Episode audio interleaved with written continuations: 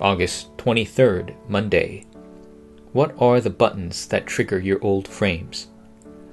All people have faced situations when they felt sudden fits of anger. There are some people who take their pride to a completely different level.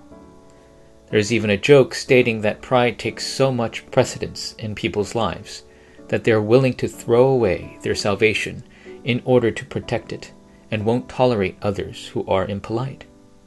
Right now, take a closer look at your weak spots that cause you to waste your energy and time on other and incorrect aspects rather than the most important spiritual matters. Instead of thinking of them as snares, change your thinking so that they become opportunities to firmly grab hold of the gospel. Paul, who stood before the Roman emperor who moved the world, Acts 27:24. And he said, "Do not be afraid, Paul. You must stand before Caesar." and behold, God has granted you all those who sail with you. There's nothing sadder than losing hold of what's important and confronting and fighting over trivial issues.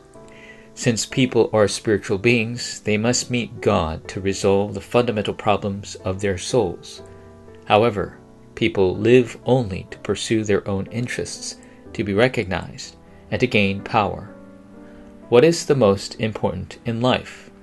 Number one, don't lose hold of the most important aspects. Meeting God through Jesus Christ, enjoying God's kingdom in your everyday life, being filled with only Holy Spirit, and preaching the gospel are the most important aspects in life.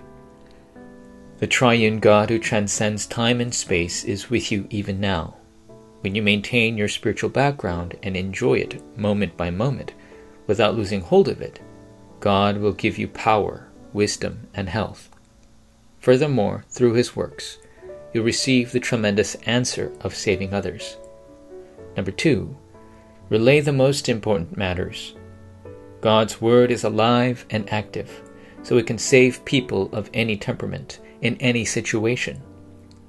Because the Holy Spirit is within those who are saved, God's children are the church and the place where they reside is the missions field.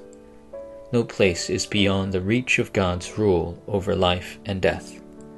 God still wants to convey the most important matters to those who are suffering spiritually, and especially to the future generations because they don't know this fact.